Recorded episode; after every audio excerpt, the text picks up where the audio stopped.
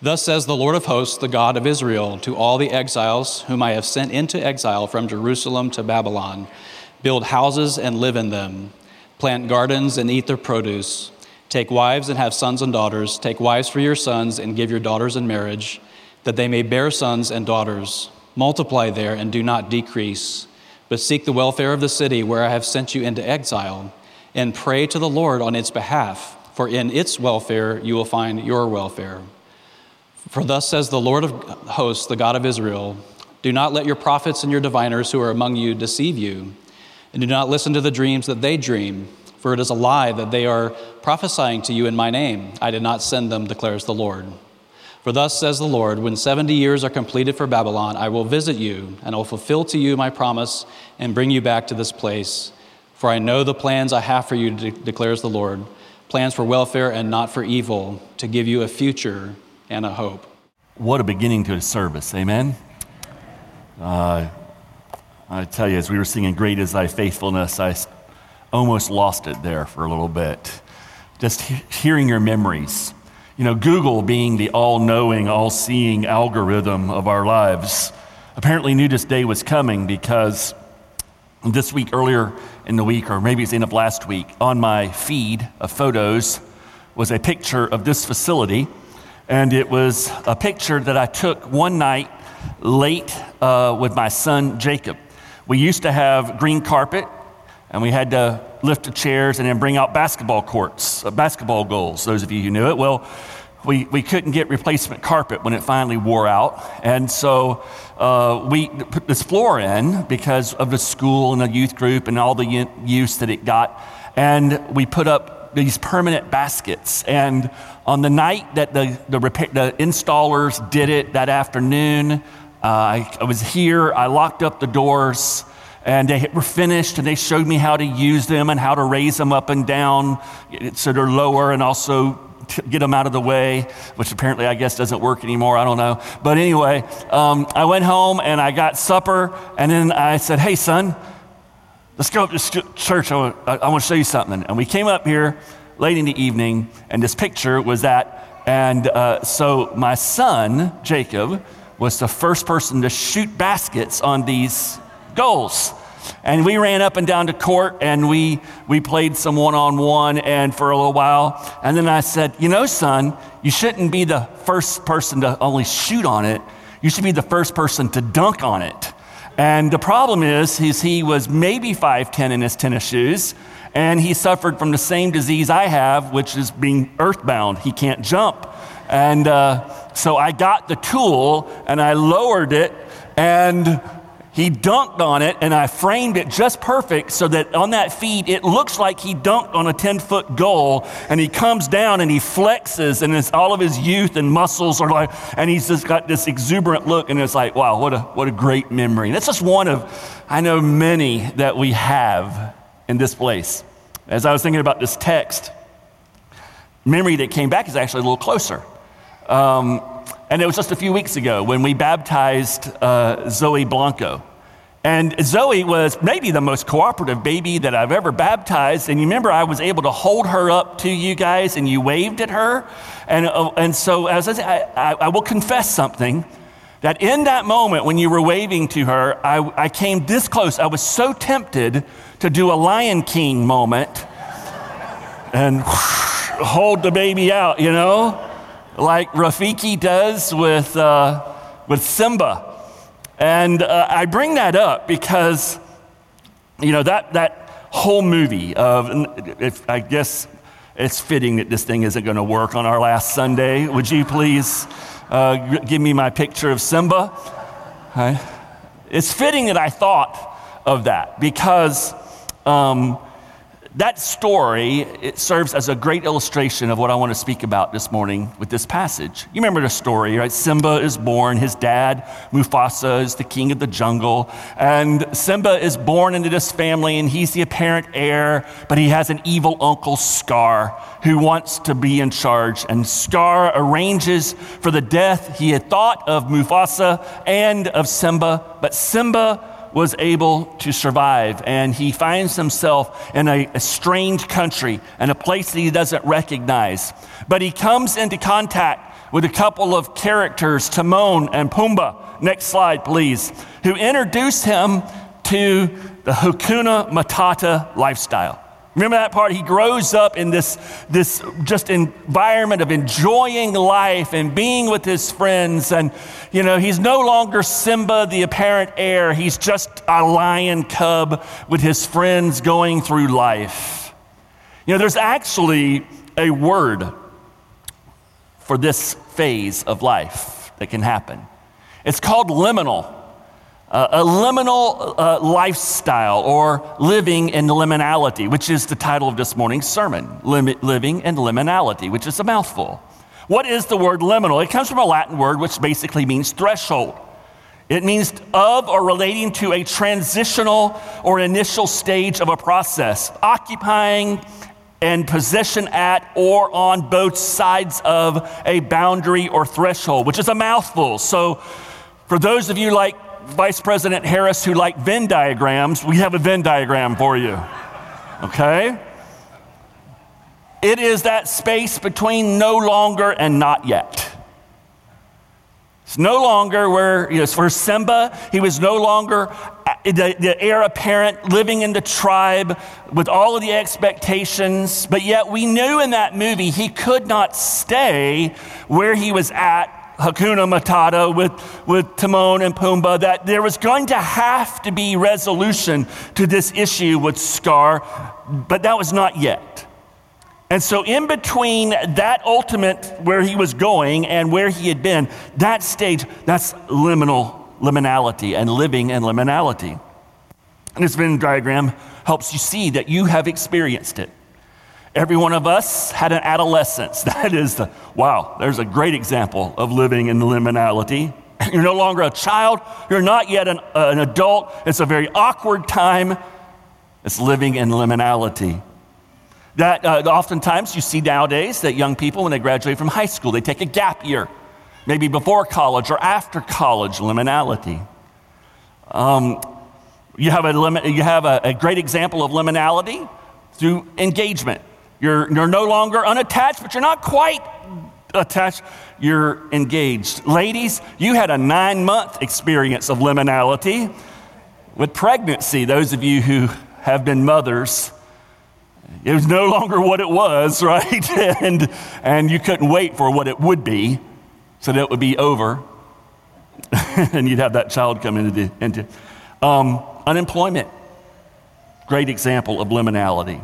So, just as we can experience liminal life phases at the personal level, we can experience it in the corporate level. We can experience it as a church body, just due to events, and we can also uh, experience it due to a space. Spaces have that concept of liminality, sometimes in a negative way. For example, I hate waiting in the, the I hate being in the waiting room of the dentist. That liminal space just builds dread every time I sit there, which is why I don't go as often as I should, because I just, ugh, the, the tension that builds in that liminal space of a dentist office, it's, it's real. So sometimes a liminal space can build dread, other times it's excitement. Disney's mastered this. You stand in line for 22 hours to get into that one ride that's going to last for, you know, 5 minutes, but after that 22 hour wait, before the five minutes of joy that makes you wonder why on earth I ever stood in line that long, there is a space that they gather you into, right? And they pack you into this room and they talk to you, and it builds excitement about what is to come. Disney's mastered this idea that space can feed into this concept of liminality. Well, church, as a church, we are going to live in liminality for the next nine months or so. That's what's going to happen. We are, we are leaving what was. What has been for some of us here for 35 years or more.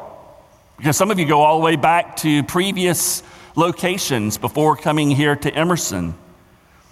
Um, we will no longer be here. And that is a bittersweet thought. Because there is so, as you heard this morning, so many wonderful memories attached to this space. And yes, absolutely, the church is not the buildings, it's not the halls and the walls. And we carry the Holy Spirit with us to the next space and then to our final space that's being constructed over there. And we're going to show you some neat video in a little bit. And we know all that intellectually and we know all that theologically, but emotionally, it's attached to this space, isn't it? I mean, spaces are important. That's why we were so intentional with the building committee, and they've done such a great job because we recognize that the spaces are important, the facilities are important, not because of the facilities themselves, but because of what they facilitate, which is that work of God that we've heard testified to this morning. And so we will no longer be in a facility space that has been home for 35 years, and we will not yet be in our new home. We will be living in liminality. Please, Lord, no longer than nine months or less would be okay, right?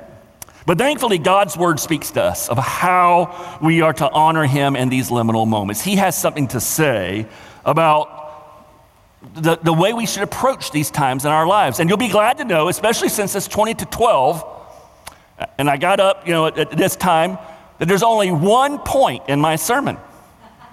Isn't that awesome? One point. Everybody say amen. amen. Okay. Yeah, I didn't say clap, I just said say amen. All right?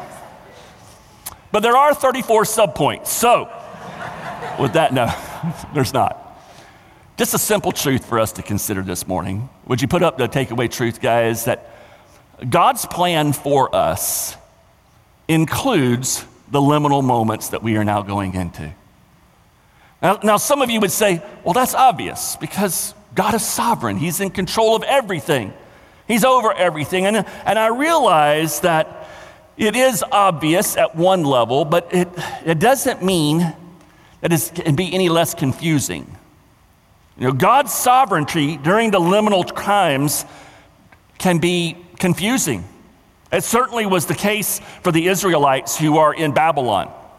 You know, they were God's chosen people. And lo and behold, 130 some odd years before this, the northern kingdom is wiped out by the Assyrians. They, they leave the stage of history. The two tribes left the southern kingdom. They, they continue on for another century or so, but then the Babylonians come in as the hand of God's judgment, and they end up destroying that kingdom, and they conquer it, and Jerusalem is sacked, and uh, Hebrews are taken, Israelites are taken out of Jerusalem and out of Judah, and they're sent to the far country, Babylon, into exile.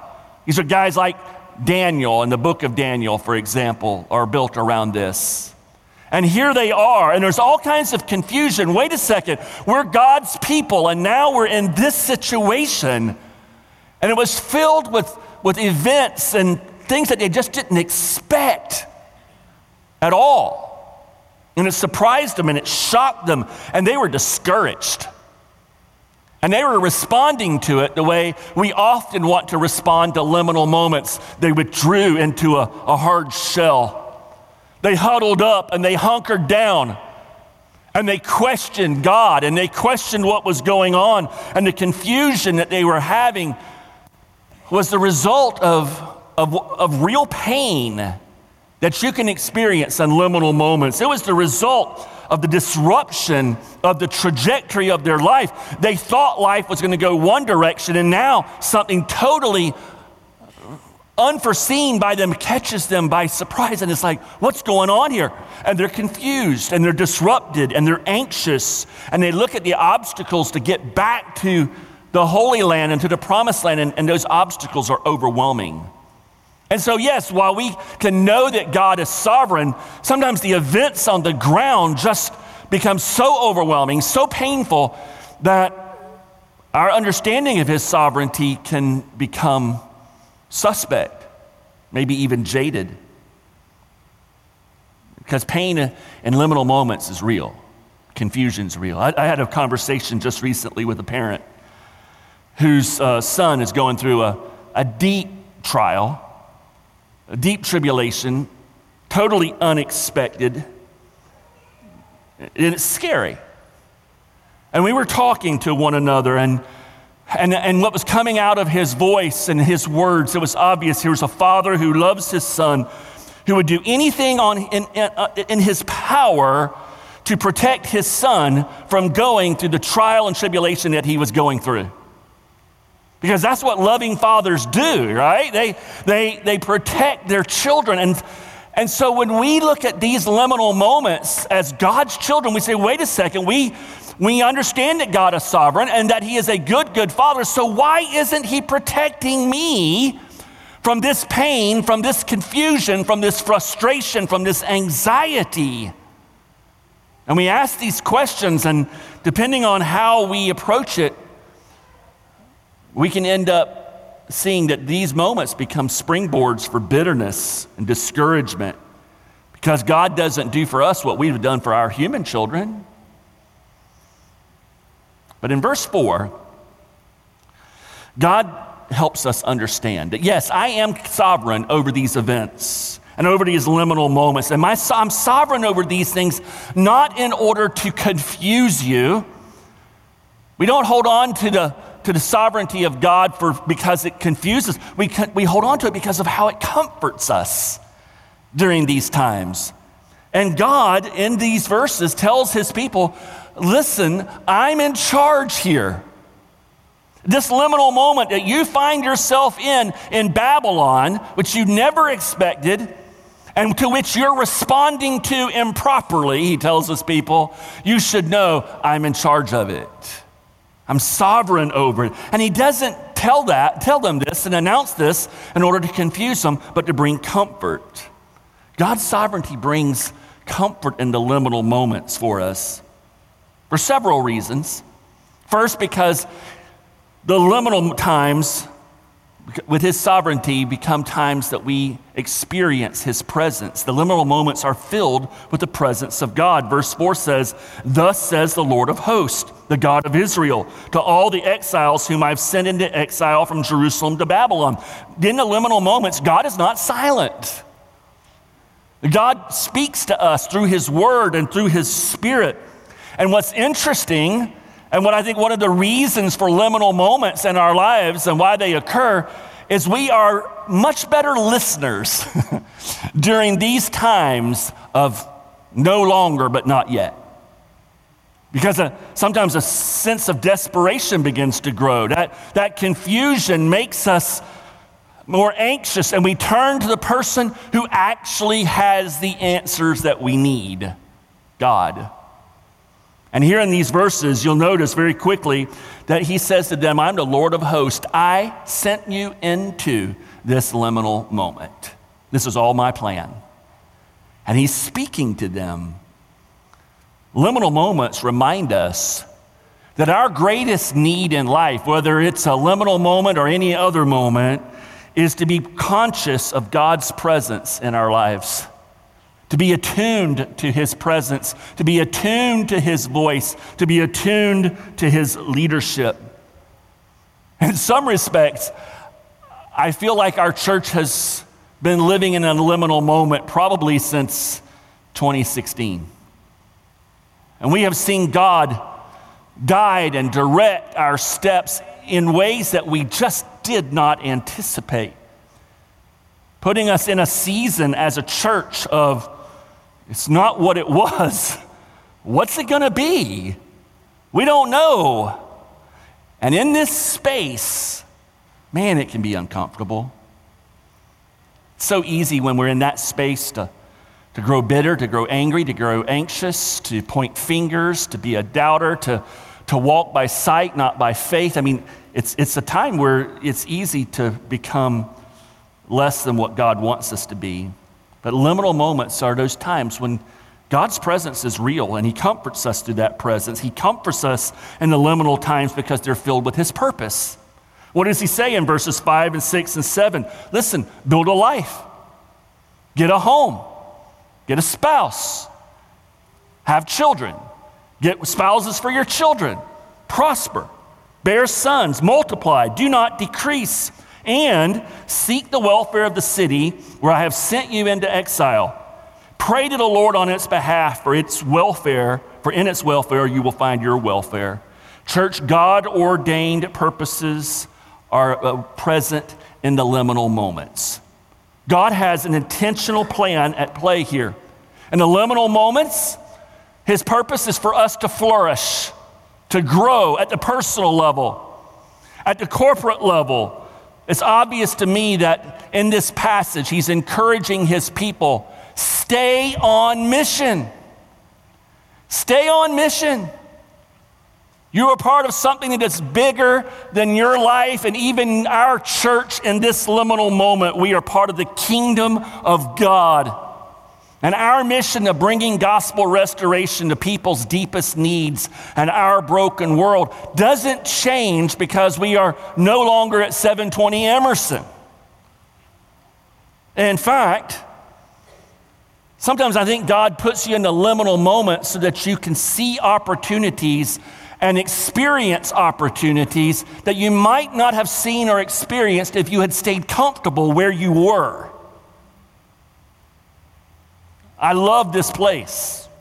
We planned to have a new church by now, which is why the lease was only 18 months. Should have asked for 36. But anyway, that's the way it works.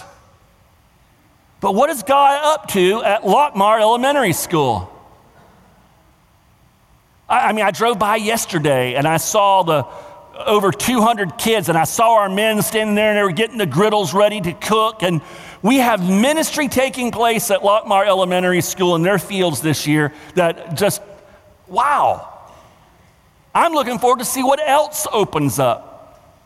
And I'm looking forward to see how do we continue to build the relationship with the staff and the teachers and the students here at Pineapple Cove. Church, we have some kingdom opportunities here. And I just believe in my heart that God is going to show us some opportunities in the next nine months that we may not have had if we were not in that space because of the relationship that we're going to be able to build there. And then we moved next door, the relationship that we've been able to build with the folks here at Pineapple Cove. How is God going to? I don't know the answer to that, but I can tell you this much liminal moments often reveal new opportunities for kingdom living, closed doors open during these times. It's going to be exciting to see. And that brings comfort to know that there is purpose in the liminal moments as it relates to God's kingdom and the mission of our church. There's comfort in His sovereignty during these times because the liminal times are filled with His power.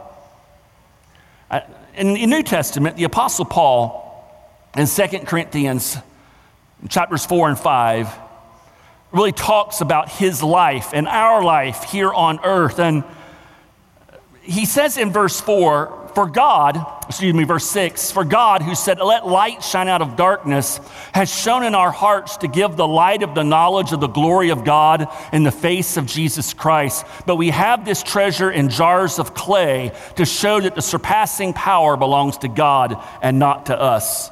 Paul essentially says that from an eternal perspective, from a redemptive plan of God perspective, the entirety of our life from salvation, from our point of salvation to death and our home going to glory is one massive liminal moment. We are no longer what we were. We are not yet what we are going to become. We are in between. And when you look at this, he says in these chapters, yeah, we have this wonderful truth housed in an old earthly vessel. And it's filled with all kinds of difficulties and trials and tribulations, many of them much worse than stacking chairs and unloading trailers on a Sunday morning. Those it can be hard, it can be difficult. But every one of those events are not accidental, they are intentional. They are meant ultimately to strip away our sense of self reliance because the more we are emptied of self, the more we are now positioned and ready to be filled with the power of the Holy Spirit. And when we are filled with the power of the Holy Spirit, the gates of hell quake. And the history of this church has been times and peoples who have been filled with the Holy Spirit, and God has worked wonderfully. But we are not done yet. He's going to do that more. And the liminal moments, even the discomfort of a school cafeteria instead of the, the openness and the airiness of this facility, are going to be opportunities for us to trust God and not ourselves. And ultimately, the reason why these liminal moments are times of comfort where we get to enjoy God's sovereignty is because these times are filled with His promise for His people. Verse 11 is often abused, especially by the prosperity gospel. But there is real promise here for His people. Verse 10 says, Thus says the Lord, when 70 years are completed for Babylon. You mean our liminal moment's going to last 70 years? Yep. but when those 70 years are completed for Babylon, I will visit you and I will fulfill to you my what? What's the next word? Promise. And bring you back to this place. For I know the plans I have for you, declares the Lord plans for welfare and not for evil, to give you a future and a hope. This promise from God isn't about a new car or a new house or a fatter bank account. Graduates, everybody who gives you this verse at graduation time, please understand this does not mean you're guaranteed a six figure salary once you leave college. This verse is for God's people, it's for the inheritors of the promise, of which we are because we are Abraham's seed. This promise that he gives here, God can make because two chapters later, he tells the Israelites a new covenant is coming. And with this new covenant, I will make you my people. I will put my law in your heart. No longer will you run from me. And that promise is based upon the new covenant that our Lord established through his shed blood, of which we are participants through faith.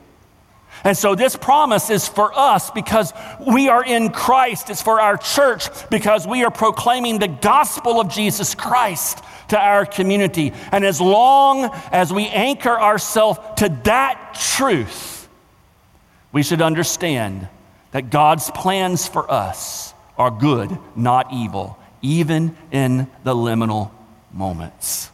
Heavenly Father, we thank you for your faithfulness. We thank you for the examples of your grace that have been poured out in this church through the decades. Lord, I thank you for all of the, the predecessors that stood on this stage.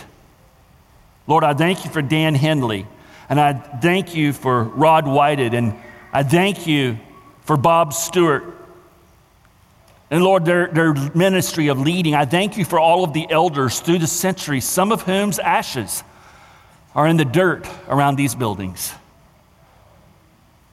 And their leadership,